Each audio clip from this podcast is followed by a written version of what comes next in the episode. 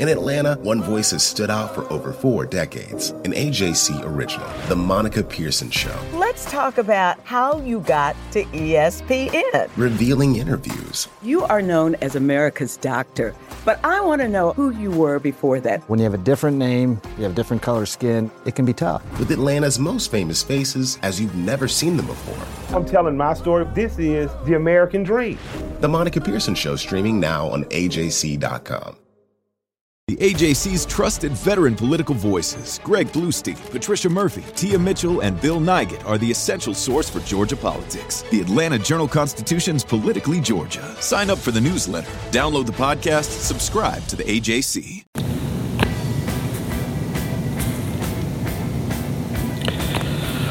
Hey, everybody, this is Doug Roberson of the Atlanta Journal Constitution with another edition of Southern Fried Soccer. Uh, I'm going to be joined today by Jason Longshore of 92.9 and Soccer Down Here. Um, it is the second day of Atlanta United's training camp. Uh, today, we're able to speak with Hector Villalba, Miguel Almiron, and Franco Escobar. But I want to talk to Jason today about the new faces he's excited about seeing in Atlanta United's training camp. And before you make assumptions, Ezekiel Barco, and I'm mispronouncing his first name, uh, but that's the American pronunciation. It has not arrived yet. It'll either be later this week or Orlando next week when he gets here. So, Jason, thanks for coming on. Yeah, anytime.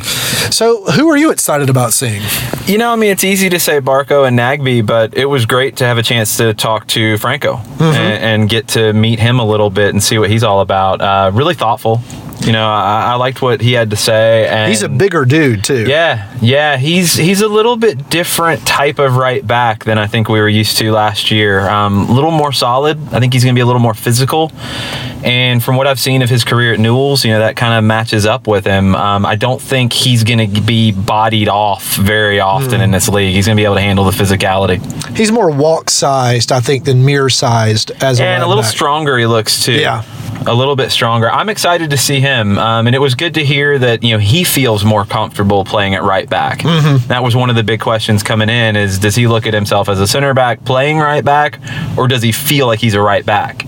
And he said it very clearly. He feels like a right back. Yeah, he said he doesn't speak English very well, but when I asked the question, he immediately answered in English right back.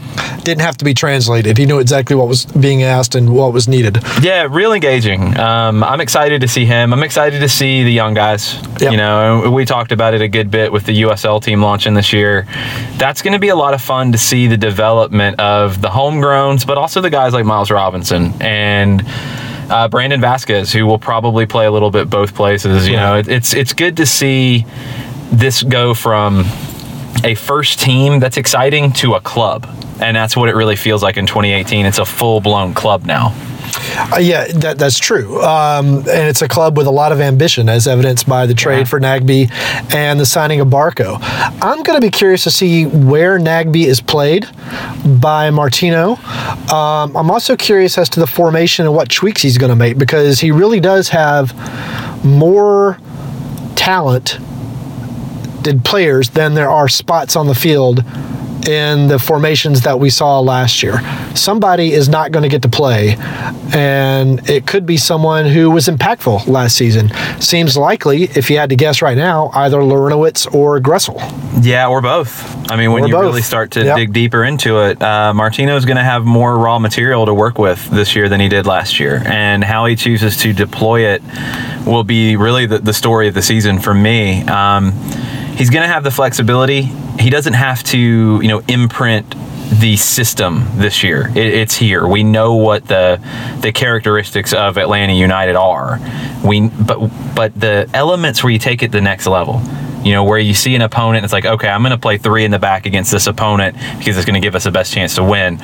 Or I'm going to match up Nagbe in this spot on the field to take advantage of a 1v1 that's the next level stuff here. And and when you look around the league right now, I don't think there's many teams with this luxury. I think there's a lot of clubs who have big lineup questions mm-hmm. or big first level reserve questions, whereas Atlanta's looking, you know, third and fourth layer type of questions about how are they going to handle specific things. Where you look at Chicago now, who's playing on the left wing? Right. Yeah, that was a shocking trade during the draft. Well, not shocking when they drafted the uh, the kid uh, with their first pick. Baccaro. Yeah, Bacaro. Uh, the assumption, at least my assumption, was that uh, Accam was out the door, uh, and a couple hours later, or less than a couple hours later, boom. Yep, that was true. You know, it's going to be a lot of fun to see how Atlanta matches up with Toronto, who they played very well last year, and NYC. I mean, times, yeah. you know, you split with NYC as well. Those three teams feel like the class of the league going into 2018, and it's going to be down to the little details to mm-hmm. separate between those three. You know, Toronto has everybody back for the most part.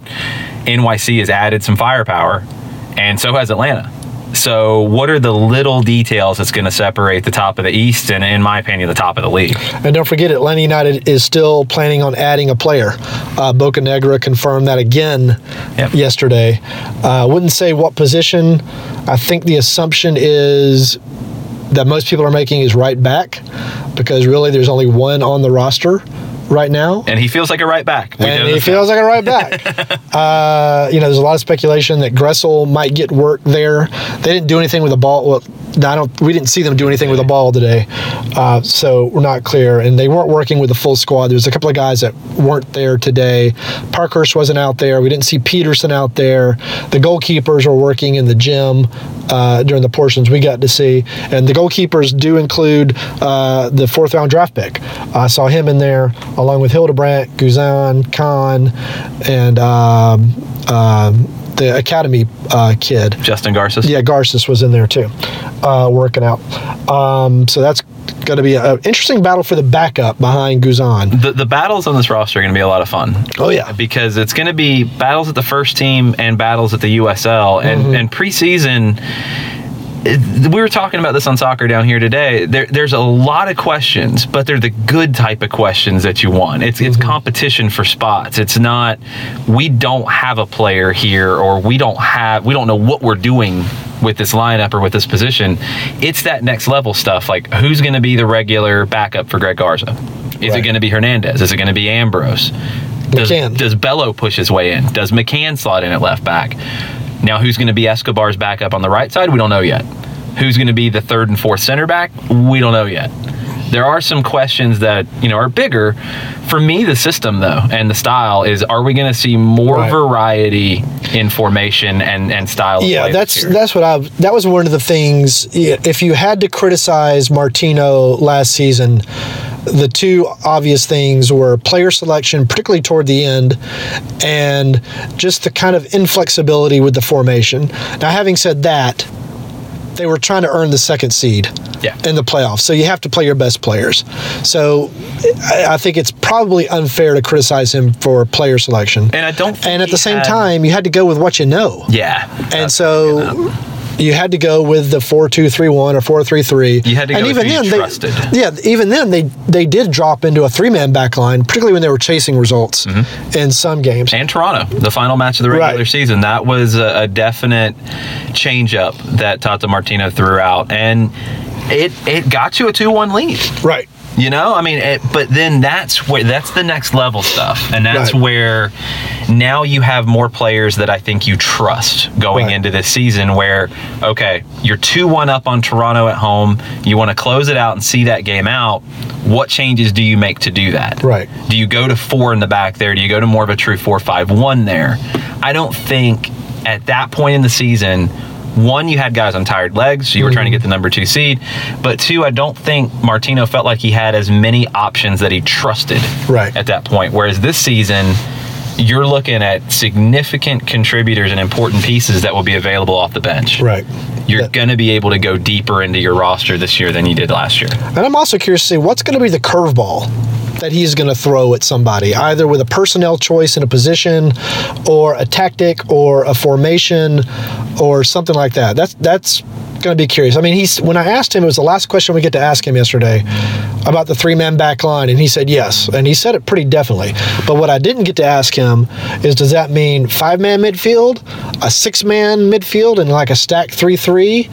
Uh, but I guess we'll find out fairly soon. Yeah, I think you'll see some of that in the preseason. And if I had to call it today, I, I don't think it'll be the more traditional 3 5 2. I think you're looking more at like what his mentor Marcelo Bielsa did with Chile, where it's it's more of a 3 3 3 1 or a 3 3 1 3, depending on how you Mm-hmm. deploy players. I, I think it's going to be a little more like that.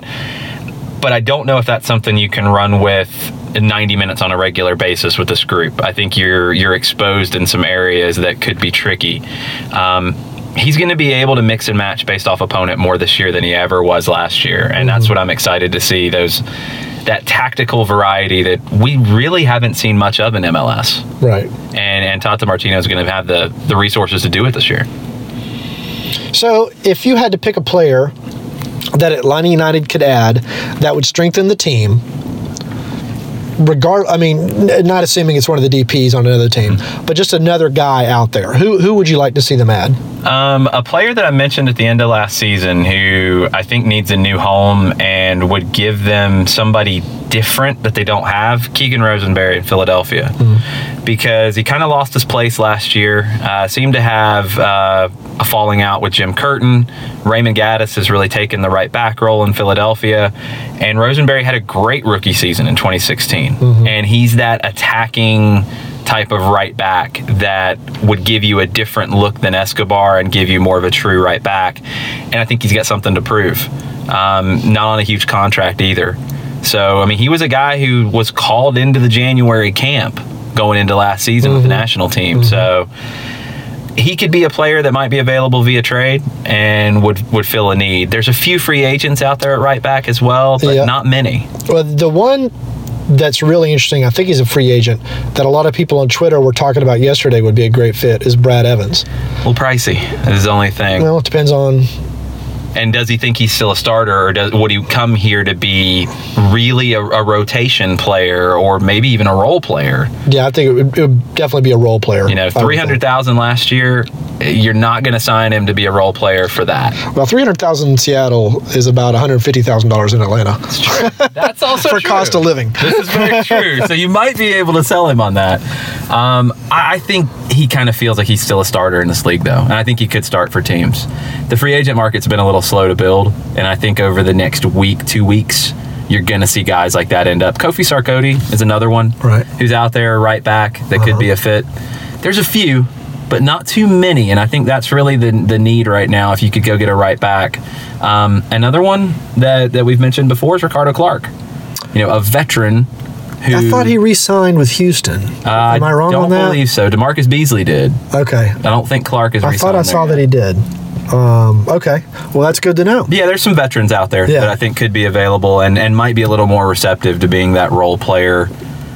Uh, the guy who got traded from Minnesota to Colorado, who then option got declined. Um, Josh Gatt. Josh, yeah, yeah. He is on trial with Chicago Fire. Okay, it'll be interesting. Yeah, this is going to be a fun next couple of weeks as rosters start to come together and some teams have bigger questions to answer right now. Oh yeah, Atlanta. a lot of teams in the East have a. I mean, there are some gigantic holes in a lot of rosters. Yeah. Philadelphia has some holes. DC United has a few holes, but I think they're going to be much improved. Orlando City is either going to be much, much better or much, much worse than last year, and I don't think it's possible for them to be much, much worse. I wouldn't be shocked if you saw three new teams in the playoffs in the Eastern Conference. And who would drop out? Uh, Columbus, Red Bull, and Chicago. Red Bull. Oh, interesting. I think they could. I mean, there again, there's questions. You know, how do they replace the production from Sacha Kljestan? Mm-hmm. Um, Orlando, now that they have that production, Orlando with Kljestan and Dwyer could be quite the duo, and with Josue Colman fitting in too. I like what what Orlando could be. Mm-hmm. I like what DC could be, and Montreal is the wild card that I felt like really underperformed last year. Yeah, I think so. I thought they were a really good team, and, and they just.